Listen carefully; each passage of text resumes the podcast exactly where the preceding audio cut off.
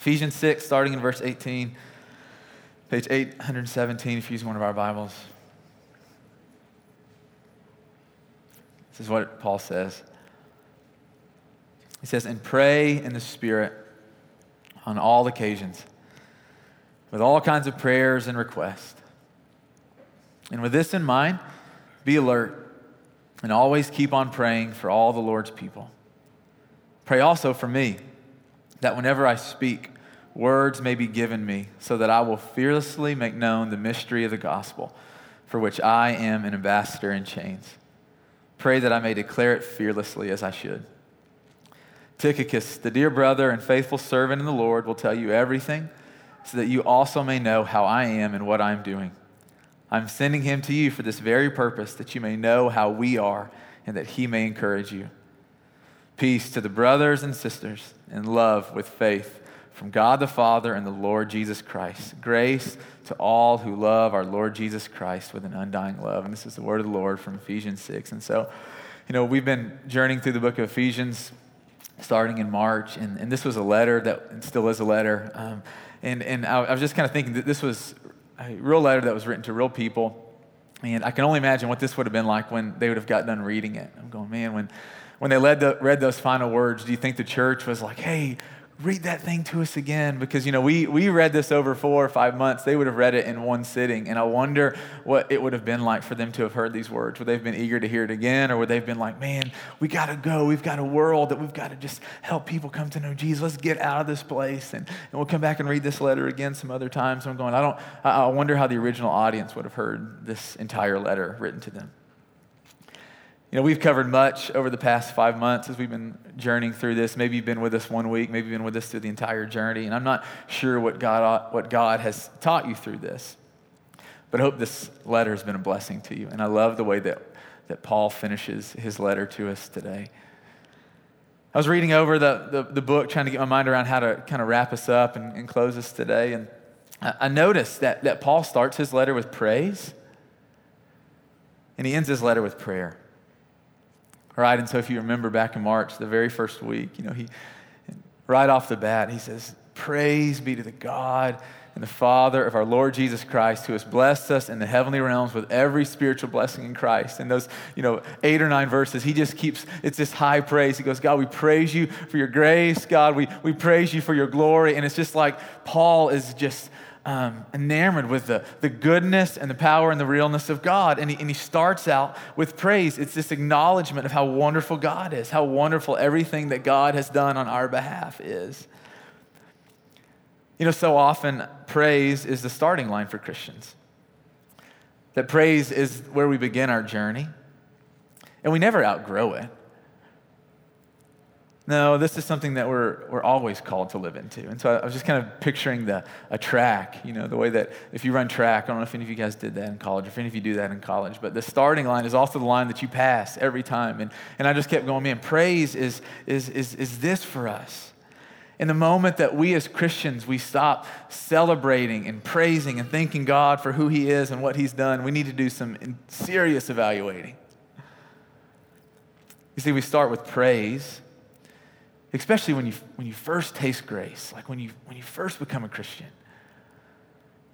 You know, maybe this was a couple weeks ago for you, maybe this was a couple years ago for some of you. Maybe you're not a Christian yet and you're, you're trying to figure out if you want to step into this whole thing. But man, when you, when you first taste the grace of Jesus, you realize that, that you were dead and now you're alive when you taste His grace, you realize that you were lost and now you are found. When you first taste His grace and you realize that you were separated from His love and now you can never be separated from His love ever again. This is what Romans chapter 8 says. It just wells up inside of us, this, this posture of praise and adoration. And I love that He starts with praise and I love that He ends with prayer.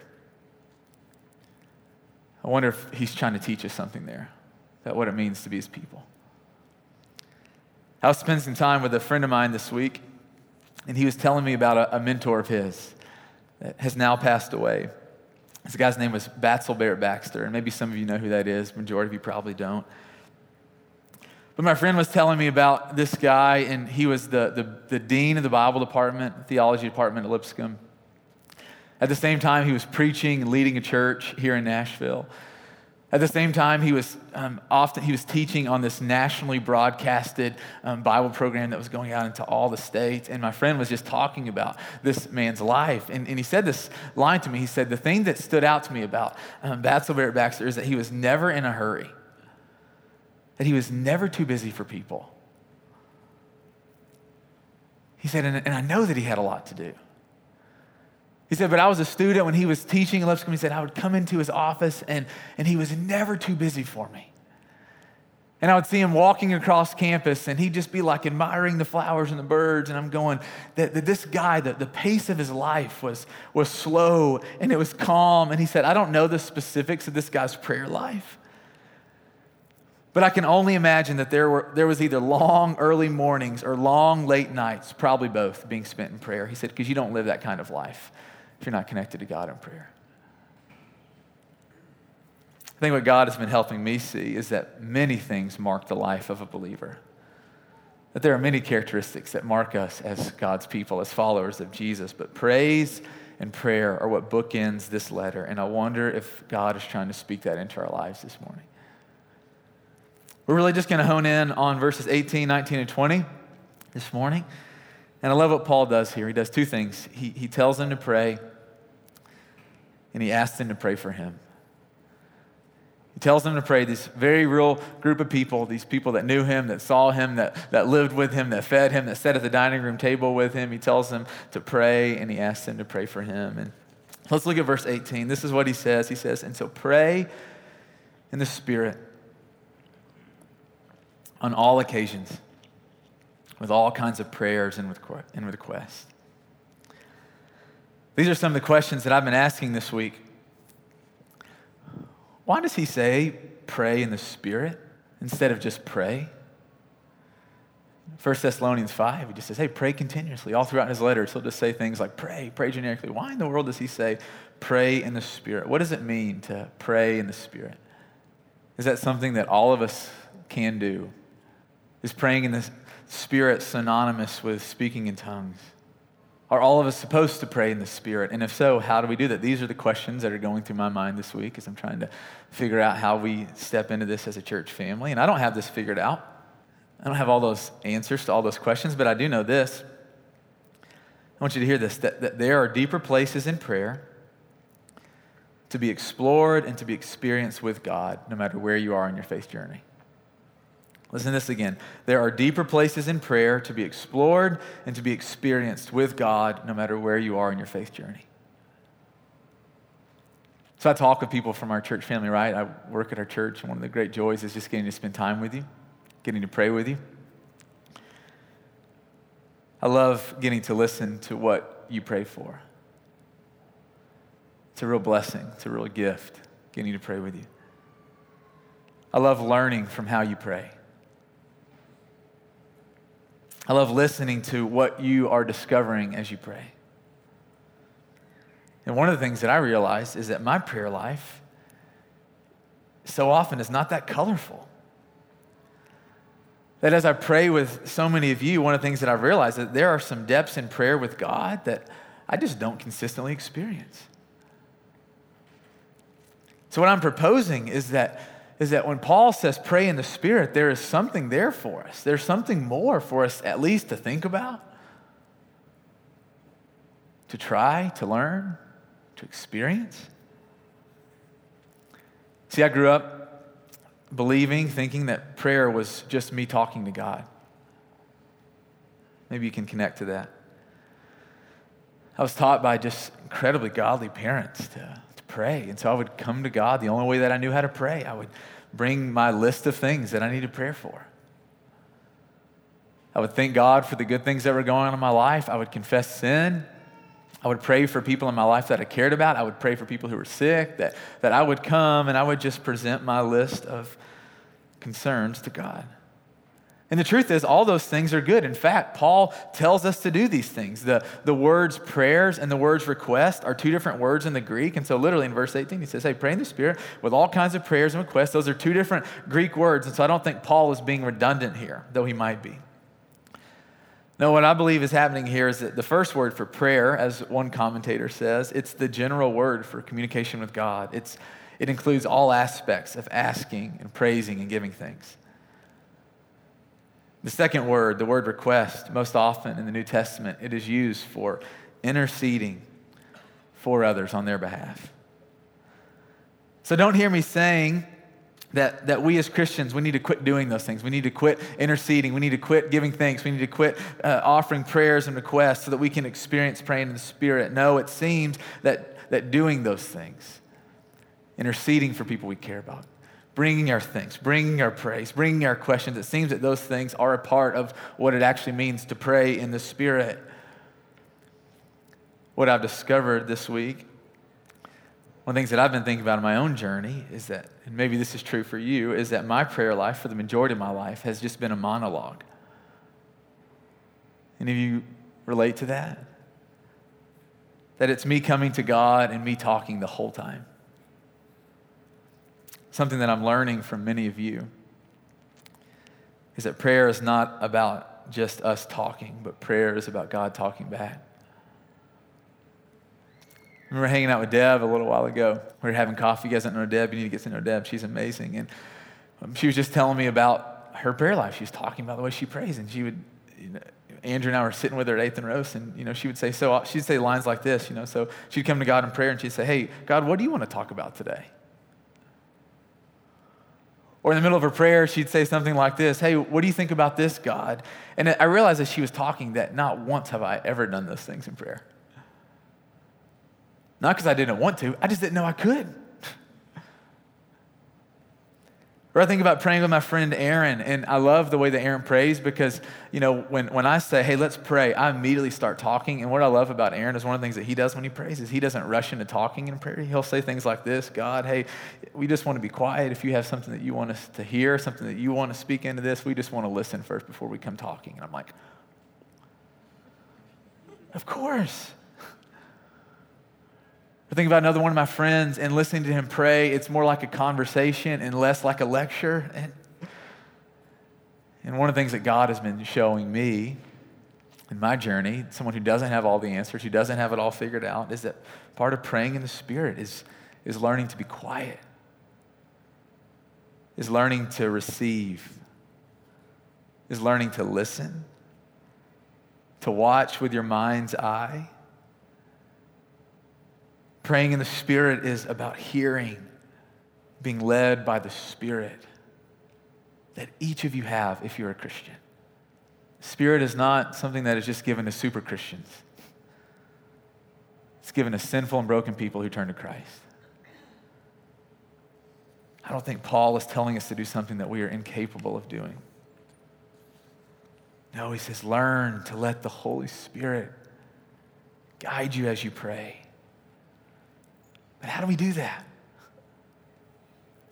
Now, I was thinking about my friend Josh Link, and Josh, you know, he, he works in video, he works in film production and editing. You know, Josh, if you walked into Steven Spielberg's house to have a conversation on film, do you think that you would come in and just start telling him about all the things that you know? Like, I would love to watch that conversation happen. No, you, you, you come in, and I'm talking about Josh, I know that he, he's good at film. And you think about this, things that you're interested in, things that maybe you know some things about. What if you were to talk to the expert, the one who, who knows all, who sees all, who understands all things in the field? Do you think that you would walk into their office or into their classroom and immediately start talking? No, we would never do that. We would come and we would sit if you, right?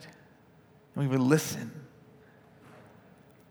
My guess is that for a lot of us, we have no idea that God spoke back to us in prayer. We had no idea that the Holy Spirit had a part to play in prayer. Or maybe He's been doing that and you just needed to give some language to what's been going on in your life. It's not that we believe that God doesn't speak in prayer, we just haven't been taught that, that that's what happens in prayer. We've been taught that prayer is this one way road, we've been given a one way walkie talkie. One of the things that I'm learning from many of you is just to pray to sit in silence, to listen. So when I sit down to pray, to say, Father, if you have anything you want me to hear, I want you to speak. I want to give you the first.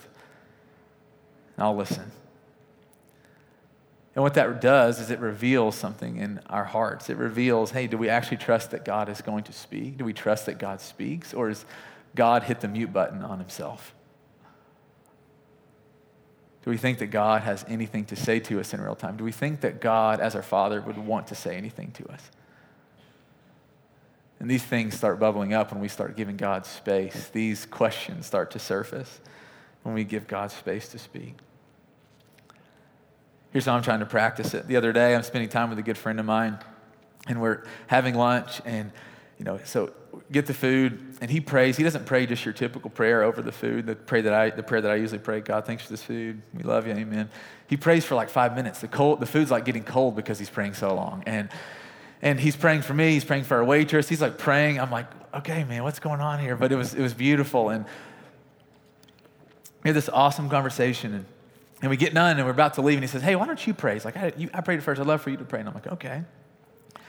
So I knew that we were going to be in this text this week, and I'm trying to put the things that I'm learning from you, from the Holy Spirit, into practice. And so I started and I said, Okay, God, if you have anything for my brother or me that we need to hear, would you just be so kind to let us hear it? You have a passage of Scripture, if you have an image, you have something that you want us to hear or think about, give that to us. If you've ever done this, you know how uncomfortable it can be just to wait, how it exposes much. And so we're just sitting there and after about an, a minute, this, this image comes into my mind. It's a, of a white eagle, I think. I'm not a bird expert, but I think it's an eagle and some other kind of white bird. And, and the bird is like leaves this fence post and it's flying, and I'm going, okay, what is, I don't, that doesn't make any sense to me. Like, I've, God, am I supposed to share that? I'm just having this conversation in my head. And like, he's saying, yeah, just, just share this with him. I'm like, okay. Hey, um, hey, as we're praying, this might not mean anything to you. I'm not an expert on this, but I'm trying to learn to step into this a little bit more clear. That, and this might not mean anything to you. I have no idea what it means, but I thought I was supposed to share with you. Hey, as we were praying, I felt like God was showing me this white eagle, and it was flying. I felt crazy for saying it. Like, does this mean anything to you? And he's like, Yeah, it does. I'm like, Really? He's like, Yeah, it does. Pray. We get done praying, and I'm going, Hey, do you, do you mind telling me what what that means if, if you feel comfortable doing that? He says, Yeah. He said that the image as I open my computer is of a white eagle. And for whatever reason, that white eagle, it reminds me to be pure as I set my eyes, as I get on my computer, to use my computer for good. He said, maybe God was just saying that the eagle's flying, that, that God's setting me free from this or something. And, and he was encouraged, and I'm going, wow, like, I've never been in your office, never seen your computer. That, and some of you are going, that's just a coincidence. Maybe it was. But what if it wasn't? I'm going, God, you, you revealed that by your spirit. You encouraged this brother. You strengthened us. You, you, you lifted our spirits. You showed us that you're involved in our prayers, that you, that you care. And I don't want to paint this picture like every time I pray like this, there's like some image. There have been a lot of times where I'll be praying with someone and say, hey, as I was praying this, this verse or this picture came to mind, and I don't know if it's even from God, but I feel like I'm supposed to share it with you. And does that mean anything? No, it doesn't. okay, cool. God likes to be involved in our prayers. He likes to be invited in. He likes to be given a voice. One of the things I'm also coming to believe about praying in the Spirit is that it isn't primarily, or it isn't, not primarily, it isn't just about us getting something from God. So often we sit down like, we are slaves. Hey, what do we need to go do, God? What do you have for us? What are my next orders?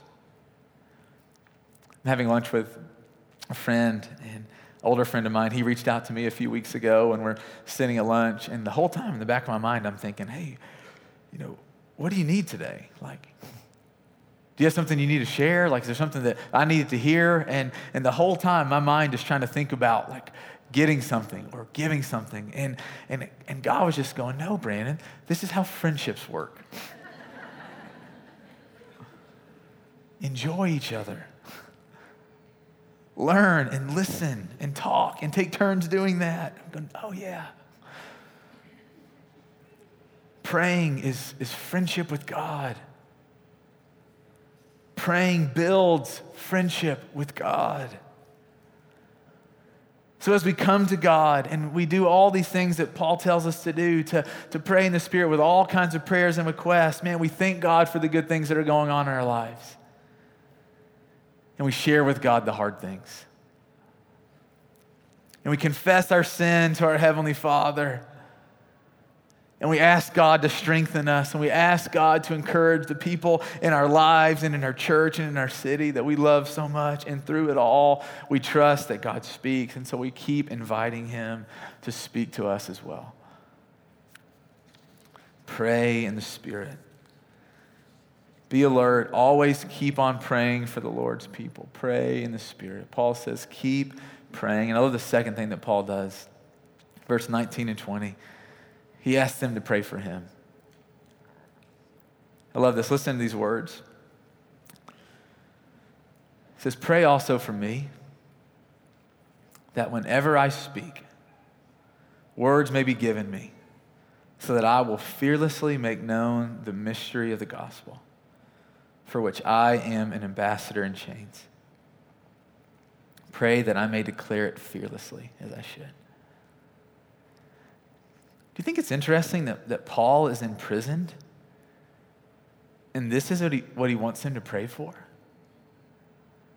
If you're in prison, what are you asking for? Get me out of here. I want to see my friends. I want to see my family. I want freedom. Paul's shackled up. And he prays, God,